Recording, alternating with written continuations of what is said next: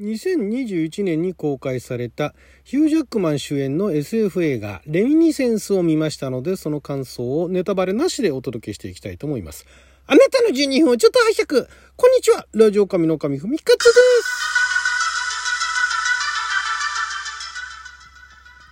す。映画トークでございますけれどもこのレミニセンスね、えー、昨年結構の予告とかでもねやっててで何でしょうね。SF 映画でね予告だけ見るとかなりなんかあのすごい対策また新しいね感じのあの何でしょうジャンルとしては何だろうな。なんかあんまりあのいい表現ではないですけどおしゃれ SF みたいなね。だから SF でおしゃれってどうかと思うんですけどなんかおしゃれな感じのねで、まあ、あの雰囲気からもう予告の段階からなんかあのフィルムのワール意識してるのかな？みたいなね、いうような感じの作品で、で、前評判めちゃくちゃ高かったこの作品、私劇場で見損ねたんで、で、ようやくあの Amazon プライムビデオでね、レンタルが始まってて、最初700円だったのが今も1月7日にあの DVD とブルーレイをリリースされたからなのか、あもう400円、399円にね、えー、なっておりましたので、えー、見たかったんで、えーまあ、あのまだ有料レンタル期間でね、えー、見ました。これね、まあ、先にあの海外のあの反応、まあ、国内のレビューは私見てないんですけども海外のあの興行成績ではいわゆるあのボックスオフィスボムと、まあ、つまり前評判めちゃくちゃいいんだけれども 実際あのね上映されてからは期待どころ期待通りどころか、えー、かなり下回る興行成績でもう大失敗っていう言われるのがあのボックスオフィスボムと言われるものなんですけども見事にボックスオフィスボムだったと。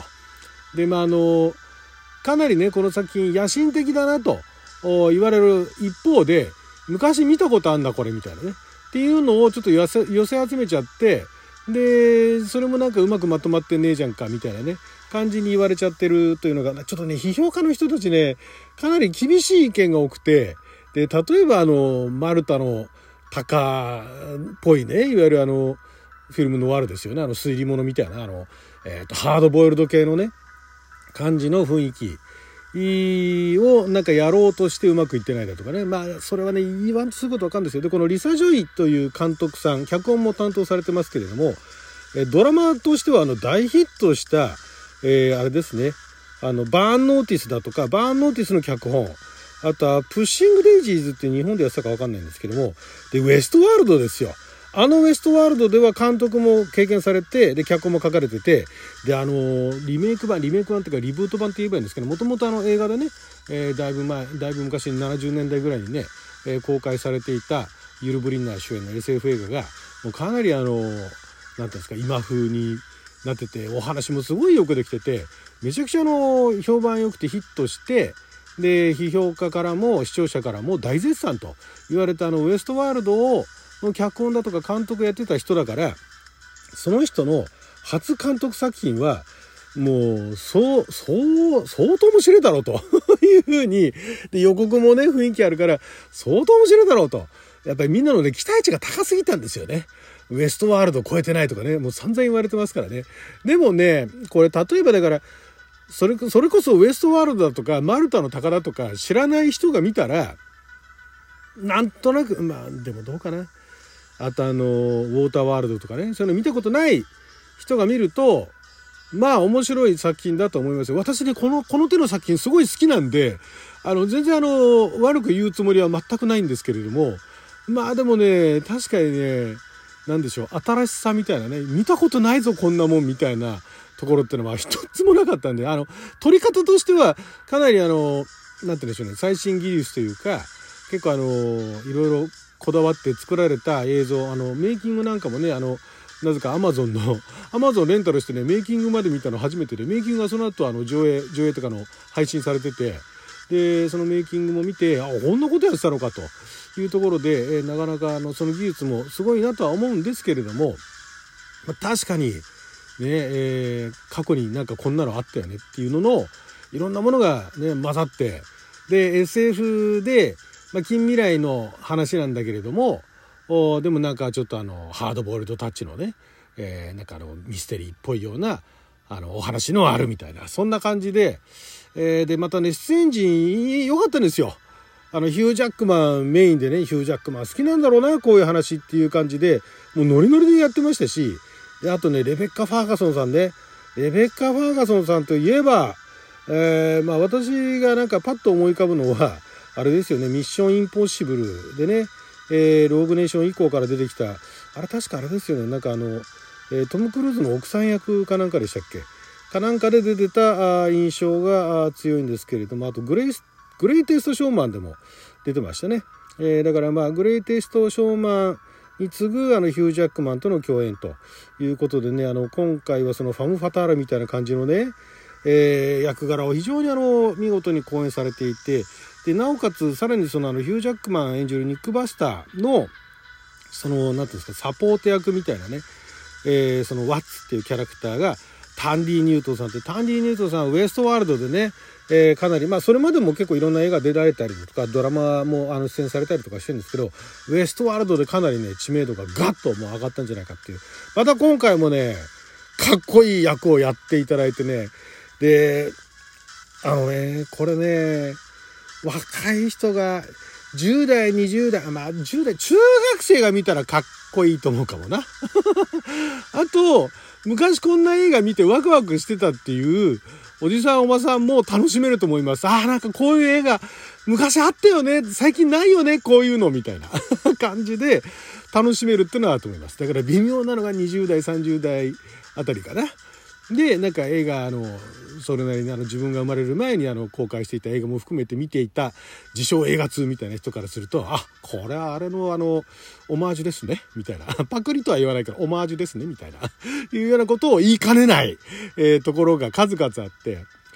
うん、なかなかね、難しいなと思うんですが、ただ、あの、私もそうなんですけど、こういう作品で好きな人、絶対いると思います。あの批評家が何と言おうと。でねあの下り顔であの映画を語るね人が何と言おうと、ね、こういう映画いいよねっていうね。私あのもうすごいあの良かったですよ。本当にあの何でしょうあの予告でもありましたけれどもその記憶をねあの人の記憶を遡るっていうその記憶を遡るネタももうある種その SF 映画でもね小説はもとより映画の方でも手垢にまみれたって言ってもおかしくないぐらいもう記憶を遡る人の記憶の中にねそのあの事件の手がかりがあるんじゃないかなみたいなね行くのもあったしその記憶の中にあの紛れ込んでしまってえらいことになっちゃうみたいなのもあったし、ね、アニメでもあるしアニメパプリカでもねあったしね。あとあのインセプションとかね。あれは記憶というかあれはまあ夢夢みたいな感じでねあの人の頭の中入るみたいなそんな感じですけどもそういうあの有名なところでも結構たくさんあったんでまあまあ新しさっていうのはねあの水に浸かる水のプールみたいなのに浸かるのもねなんかあのアルタードステーツみたいなものね思い出しますしね。そういうのもあのもうたくさんあるんだけれどももういいんですよ。であのマイアミはあの水没したマイアミとかねもうウォーターワールドかっても重いんですけれどもいいんですよ。でねだから見ててねあのゲームとかでえー、なんかあのやりそうなゲームで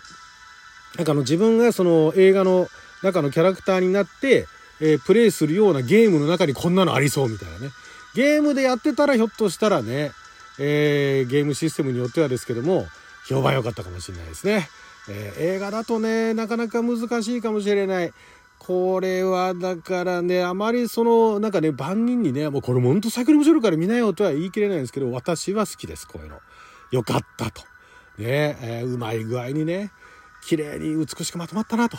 でまあ映画の嘘とかもたくさんあるんですよ。映画の嘘もたくさんあるんだけれども、結構ね、あの、ちょいちょいあの、フォロー、え、こんな風に見えるわけないじゃんとか言ったらね、それに対する説明もちゃんとあるしね、あの、最低限のね。で、何の戦争があったのっていうのはもう全然語られてないんだけども、なんかあの、マイアミだとかなんか水没しててね。で、退役軍人っていう、近未来の退役軍人。これ別にあの、なんか小説が原作であるわけじゃないんですよ。リサ・ジョイさんが、たまたまなんかあの、えー、おじい様が亡くなられて、でそのおじい様の遺品を漁っていたら、あさ、漁っていたとか、遺品を整理していたら、昔のなんかすごい美しい女性の写真みたいなものが出てきて、もうこの女性はもう、私が生まれる前にね、えー、のその女性のもう昔の時代の写真なんだけどもすごい美しいっていうところからそういったところからふと着想を得たっていうね。えー、そこからもここまでの作品を取っちゃうんですからねリサ・ジョイさんさすがですよウエストワールドのね脚本監督やられただけのことありますなので、皆さんがすごい期待するのはわかるんですけど、私はもうこれで十分です。ね、非常に、もうあの、そう、本当ラストもね、ラストもあれでいい。あれでいいですよ。もうあれにね、